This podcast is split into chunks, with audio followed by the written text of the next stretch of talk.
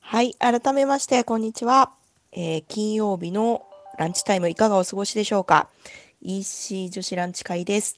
えーやっと来ました、金曜日ということを私たちさっき話していたんですけれども、皆さん、本当に1週間お疲れ様でした。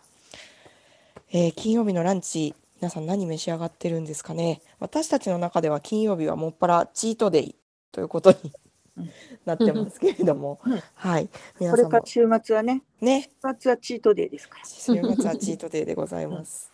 これからあの、まあ、午後にかけて午後から夕方夜にかけて、えー楽しく、えー過ごしていただく、まあ、ヒントになるようなものを今日もご紹介できればなというふうに思っております。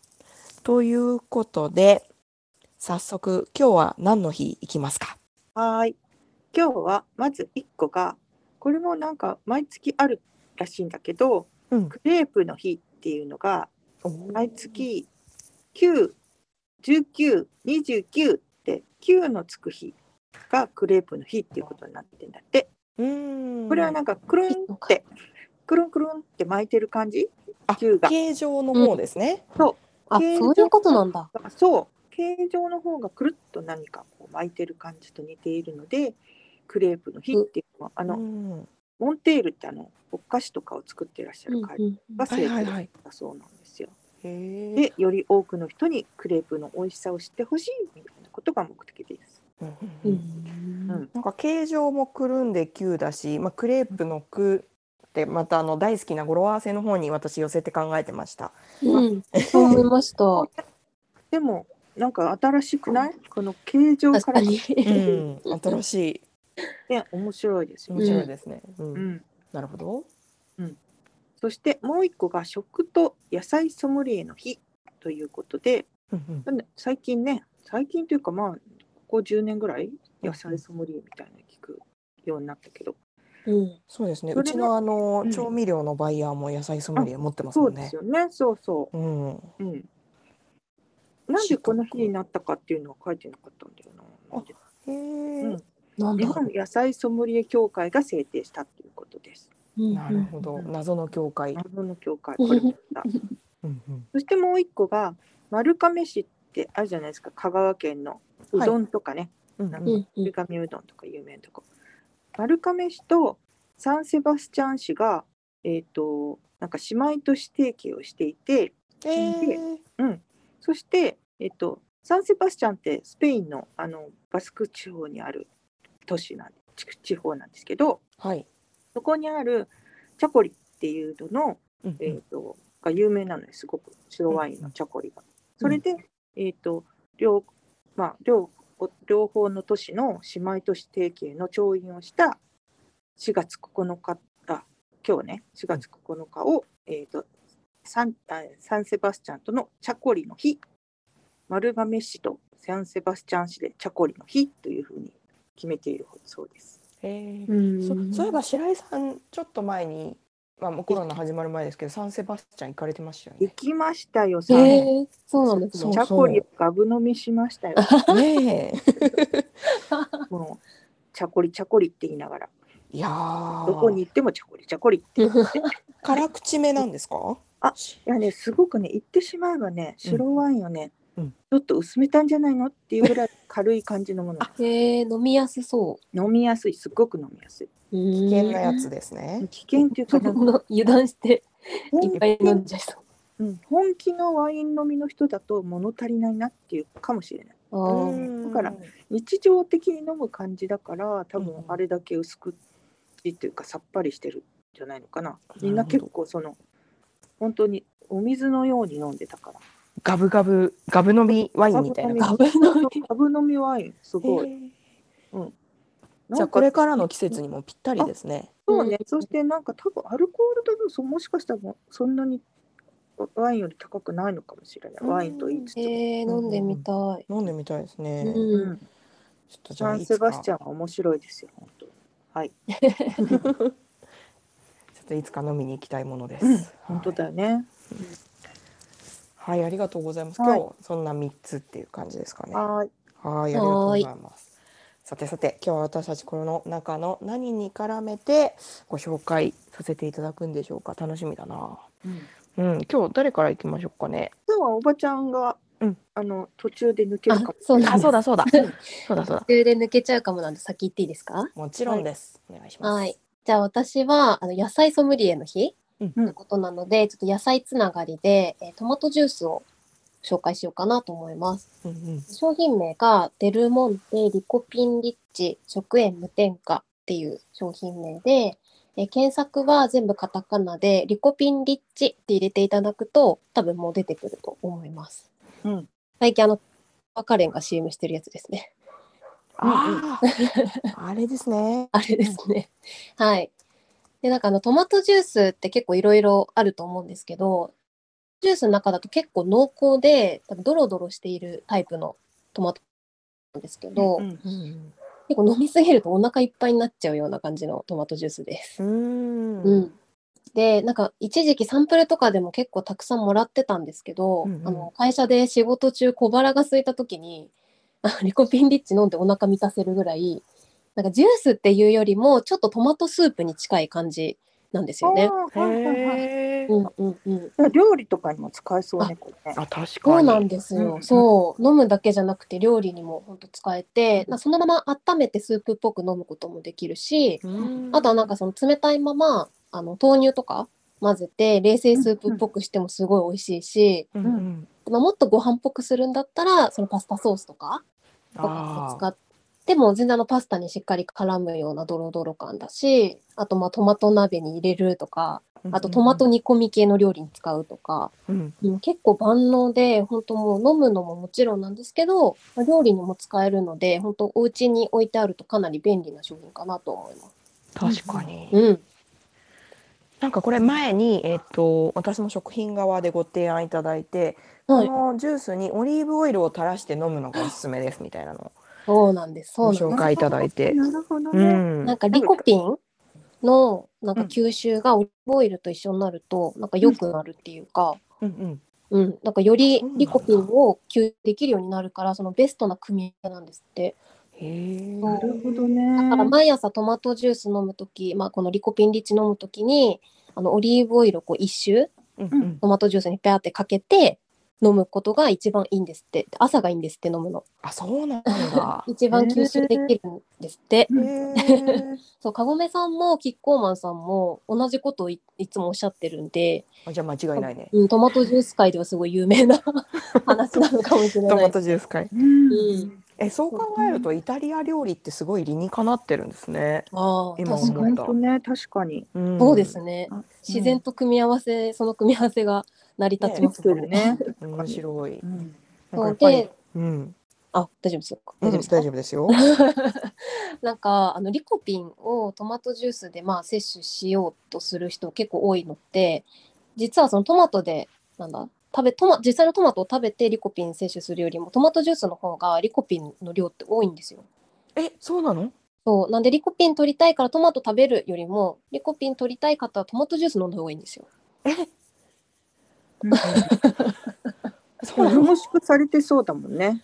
うん、なんかそのそういう加ことか工されてうんるトマトジュースの方がなんかリコピンをなんかそれこそちゃんと吸収できるなんか人が吸収できるみたいな話を聞いたことあってちょっと詳しくあの調べていただきたいんですけど、はいうんはい、でしかもこのリコピンリッチっていう商品がなんだろうあのカゴメさんの超ド定番のトマトジュースあるじゃないですか。うんうん。とかあとそのデルモンテシリーズでもあの定番の方のトマトジュースがあるんですけど、うんそれらに比べてリコピンリッチってリコピンの量が2倍約2倍入ってるんですよ。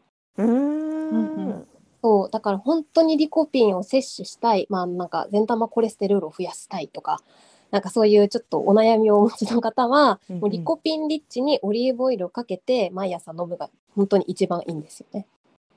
そうなんだ。そう善玉コレステロール、まさに、まさにです ね。あ、そうなんだ。えそー、うらしいです。 わかりました。わかりまわしかた。わかりました。なるほど。なんだ。そう毎朝習慣としてそう取り入れるといいかもしれない。ね、うん、これは。こでれはもなんすかこぐやられねかばらの時期もちょうどいいかもね。確かうんうにん。うん。暑くなってくるし、あと本当にビタミン C とかも多分豊富なんじゃないかしら。うんうんうん。あとあの私たちの大好きな抗酸化作用ですよね。あ、そうですね。私好きな大好き大だ好ね。きだね。うん。そうか。でもと豆乳との組み合わせめちゃくちゃ美味しかったですよ。あリコピンリッチ。本当うん全然さ、あのさっきお話聞くまでその豆乳との組み合わせっていうのは全く自分の中で選択肢に入ってなかったから もう今日も今日もひらめきアワーですよありがとうござい ます。本当に本当だね、もう知うん。す知ごいなってしまったからにはやらないと。やらないと、ね、その手間じゃないし、 いいですね。うん混ぜるだけだもんね。うん混ぜるだけでいす。や素晴らしいわ。ちょっとじゃあもうすぐさますぐさまもう今今今もうすぐさまカゴに入ったんですよ、私。いつもありがとうございます。ありがとうござ います。はい。はい。ありがとうございますねは。いデルモンテさんの方のリコピンリッチトマトジュース。うん、うんありがとうございます。じゃはあい続いては、次はどっち行くえ、じゃあ私行っていいですか？はい。あの私は今日クレープの日にちなんで話そうお話ししたいなと思ったんですけれども、あのえーっと明治さんのクレミーホイップっていう製菓材料をご紹介したいんですけれども、うん。これ何かっていうとホイップクリームの素なんです。えー、とうん検索はカタカナでクレミーホイップクレミーの後はあの伸ばすやつですね横棒です、クレミーホイップで検索してみてください。うんでですねあのクレープってなかなかお家で作んないと思うんですけど、うん。でもなんかやってみたい時あるじゃないですか。うんなんだろうクレープとかまあもうちょっとハードルが下がると、まあ、パンケーキとかホットケーキとかあると思うんですけど、うんああいうものってやっぱりクリームとフルーツ乗っけるとすごく素敵になりません映えるね。映えますよ映えるね。映える。うんで美味しいですよね。うん。でフルーツって意外と缶詰とかあとまあ朝ごはんに食べるように買い置きがあったりするお家も結構あるかなと思うんですけどクリームって買い置きなかなかないじゃないですか。確かに。うんなんかやっぱりあの紙パックの生クリームが、まあ、クリームを作るための、えー、と材料としては一番メジャーかなと思うんですけれどあれってあの大体スーパーに置いてあるものって、えーとまあ、生鮮食品の扱いで要冷蔵品の扱いで、まあ、大体賞味期限1週間ぐらいで切れちゃうと思うんですけれど。うん。なんか思い立ってじゃあクレープやるぞってなったらまあわざわざクリームを買いに行くみたいな段取りになっちゃうと思うんですよね。うん。であの紙パックの生クリームって仮にちょっとしか使わなくても一回開封しちゃうともう今日明日ぐらいで使い切らないとすぐ腐っちゃったりとかすると思うんで、うんまあなかなか自宅にクリームを常備っていうことは難しいと思うんですよ。うんなんですけれどこのクレミーホイップさんはうん粉末のタイプなので、うんまあ、そもそも常温保存ができるんです。うん。うん。で、まあ、あの牛乳さえあればつ冷たい牛乳さえあれば、まあ、簡単にホイップクリームが作れちゃうっていう優れものでして。なるほどね。はいそういうことなんだ。そうなんですよ。で、うんよくね、あのーホイップクリーム作るのに電動のあのミキサーがないとね、うんあのちょっと泡立ちが立てるの大変だわって思われる方もいらっしゃると思うんですけれど、これね、あの本当に手のえっと泡立て器、うんあの手動の泡 手動の泡立て器ってうんいいの。かしらうん。 あのね手でかき混ぜるタイプの泡立て器でも全然簡単に泡立ってくれるんです。へえ。はいい。すごい。そもそも粉末なので硬さをうん見ながらちょっとずつ牛乳を足すことによって、まあ、シャバシャバにならずに簡単に泡立ってくれるっていうのがすごく便利ですよっていうところで、うんうんまあ、保存が効く泡立てやすいっていうところで、まあ、液体の、えー、となんでしょう生クリームよりも使い勝手がいいもんですから、うん思い立った時に、えー、とクリームをデコレーションしたフルーツのっけたクレープとかフルーツのフルーツとクリームのっけたホットケーキ食べたいなっていう時にお使いいただきやすいっていうことでおすすめしやすいんですよね。うんでこれね、うんあのすっごい昔からある商品なんですって。うんなんか見た目がそんな感じします。そうなんですよ。なんか結見構た目が昭和な匂いがすうるん。そうパこッケーのジパがッケージもねあの昭和な感じします しですごい昔からある商品だから私たちネット通販でこなんかよくたくさん売っていきたいねってなったら商品の、えー、と画像でいろいろ説明しましょうとかご提案するじゃないですかメーカーさんに。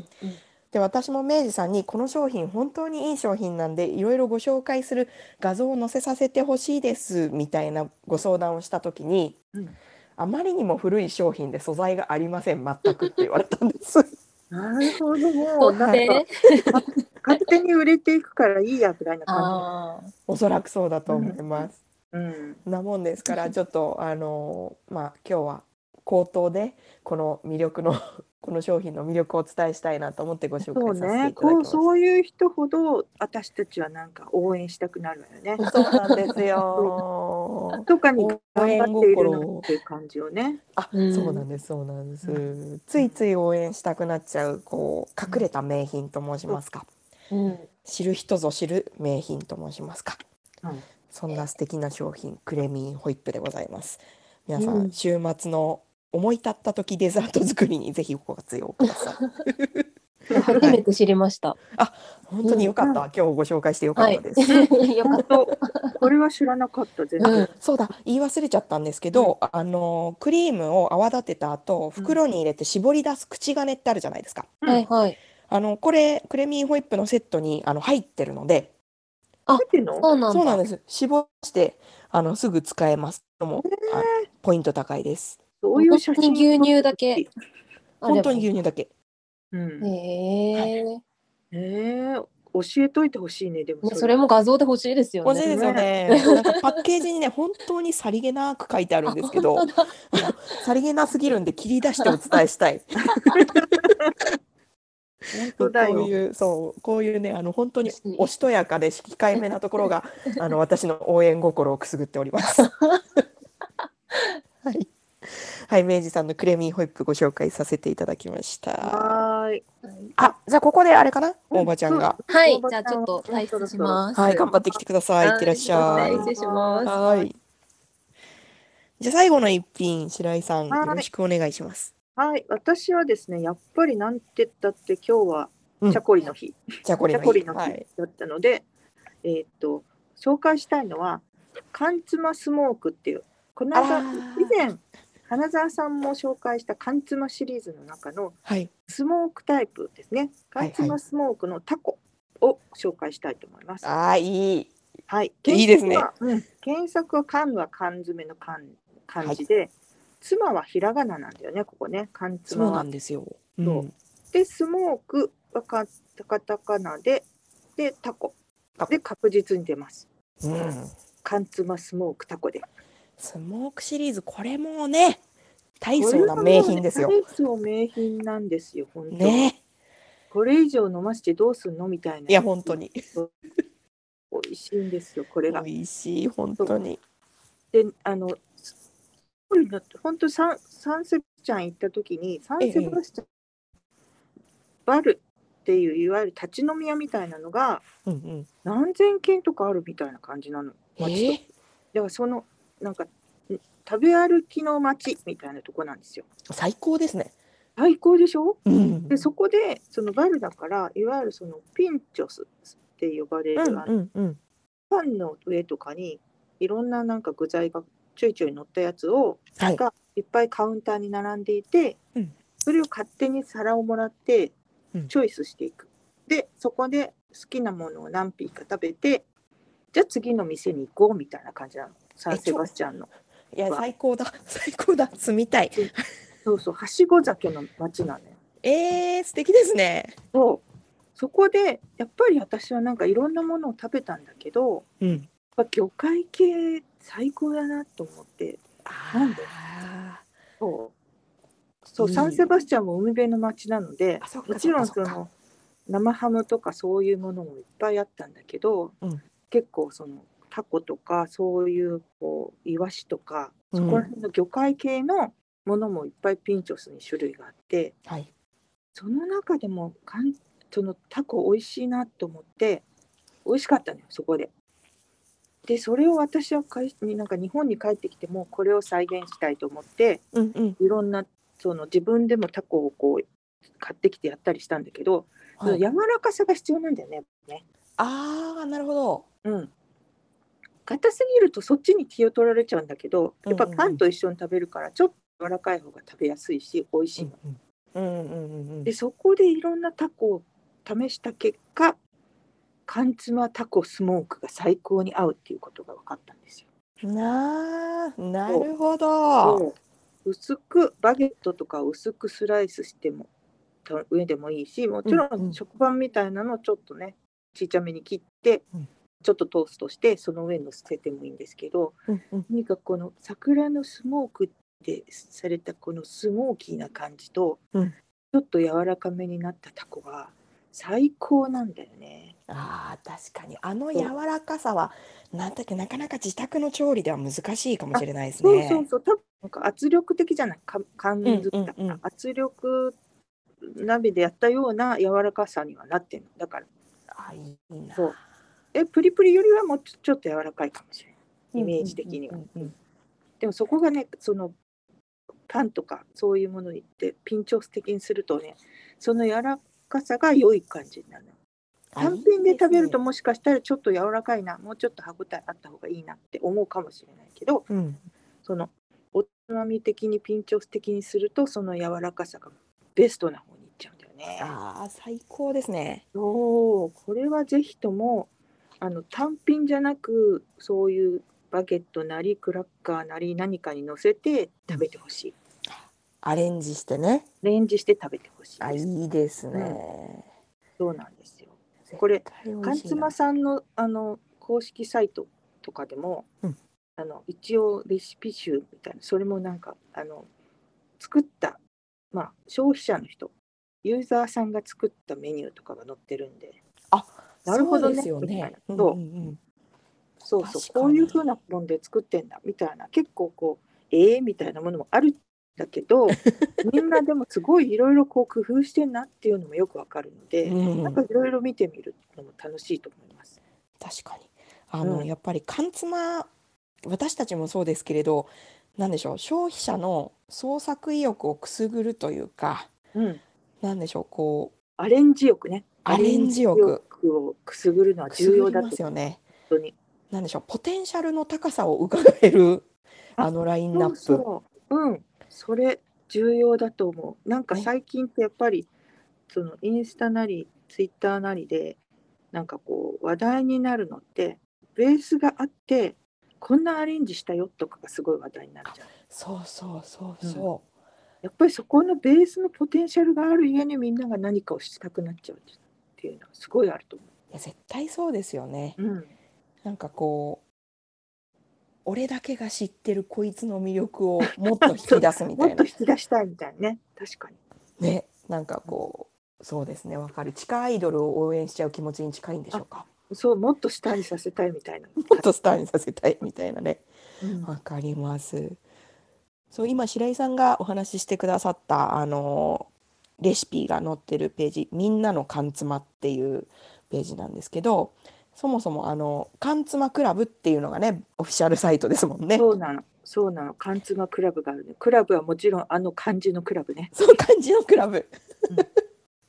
なんかこのなんでしょうねブランドサイトの作り方もみんなでこうなんか集まってというかみんなでちょこの情報を集め合ったりとかそうね。だからねファンサイトに近いよね。あ本当に本当にうんファンサイトに近いような形態で運営をしているっていう感じですよね。うんそれもまた参加感くすぐるんだろうなと。ね、そう。確かに。うんうん。なんか最新の優秀レシピに載っているうんスモークサバ缶担々うどんが気になってしょうがないです。そう、ここのすごいんだよね。そのレシピもいっぱい。今月のとかいろいろあるし、今月本の、当ですねあと総選挙もあるし、うん、いいわなんかね、インスタグラムの缶妻のある風景っていうのもね、ハッシュタグ作りも上手だな。上手そう、もうすでにハッシュタグでこれでつけないっていうのをさりげなく出してるってとこも最高。しかもなんかこうつけたくなる感じのハッシュタグがいいですよね。うん、缶詰のある風景ですよ。本 当、缶詰レシピとかそんなんじゃないんだよね。ねえそう。すごいな。え、これちょっと、ちょっとまだ時間があるんで、今日の缶詰ってありますね。今日の缶詰今日の缶詰はなんだなてれん、えーポテトのベーコンチーズ焼きです。すでにうまいすでにうまい、本当に。えーっと、使用した缶詰は、厚切りベーコンのハニーマスタード缶を、あの金上沢にさんの推しのやつじゃんそれあ、そう、これ私の大好きなやつですね。うん大好きなやつ。えっと、冷凍のフライドポテトうんと、んちょっと待って。冷凍のフライドポテトを耐熱皿に入れてラップでチンするんですってう。んうんうんで、そこに、えっと、ベーコンの缶詰、4分の1ぐらいを入れてフォークなどで軽くほぐし、マヨネーズ、チーズを加えてあ和えるうん。で、温めた冷凍ポテトの上に、ほぐしたベーコンにマヨネーズとチーズを加えて、和えたものを乗せて、トースターでこんがりやさ焼くんだそうです。はい、今日これやります。はい 決まりました。見てこの缶詰にこの缶詰に合うお酒ビール焼酎日本酒ウイスキーサワーハイボールジンウォッカって全部じゃないかよ支配広すぎかって話ですよね。 でもわかる。 うんいやーちょっとこれこれ今日すぐやります在庫あったかな 在庫あったかな いやちょっと私今日からこれ毎日見てしまうかもしれないです本当ねでもこういうのやっぱりいろいろなんかアイディアがあっていいねすいやごく楽しい本ね当に、なんかこういうコミュニケーション素敵ですよねやりたいな、うどうやってやったらできるかなうん、いやちょっとねちょっとまたいろいろいえろいえろ考えていきたいなと夢が広がりましたね夢広がりましたねうんはい。ということで、今日も楽しくお話しさせていただきましたが、えーいかがでしたでしょうか。今日はですね、今日も、え3品ご紹介させていただきましたね。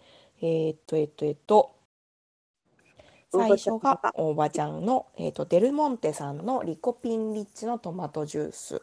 検索キーワードがリコピンリッチです。えーっと、2品目が私が紹介させていただいた明治さんのクレミーホイップ。検索キーワードはクレミーホイップです。で、えー、と最後白井さんがご紹介してくださりなんかちょっとね盛り上がっちゃいましたね。そうそうそうそう、はい。えっ、と、缶つまさんの、缶つます、あ、違う、 缶つまさんの、缶つまスモークタコです。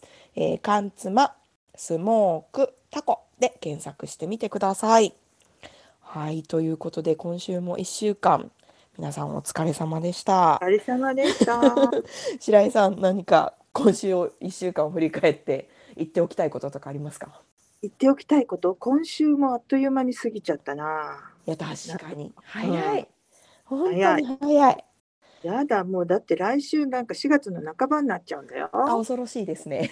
怖い怖い怖い怖い飛ぶように過ぎていきますけれども、うんねえちょっとまた来週も頑張りましょ頑張りましょう。そのために今日この後からもうチートデイ。うそうだそうだチートデーだチートデー楽しみましょはーい。うはい皆さんもぜひあの週末ゆっくり楽しく飲んだり食べたりして自分を甘やかしてまた来週から1週間頑張れるように、えー、とリフレッシュしていただければなと思います、えー来週もまた月曜日から12時10分スタートでお届けしたいと思っておりますのでぜひランチを食べながら聞いていただければ嬉しいです。それでは皆さん今日も、えーお聞きいただきましてありがとうございました。また来週お耳にかかりましょう。失礼します。失礼します。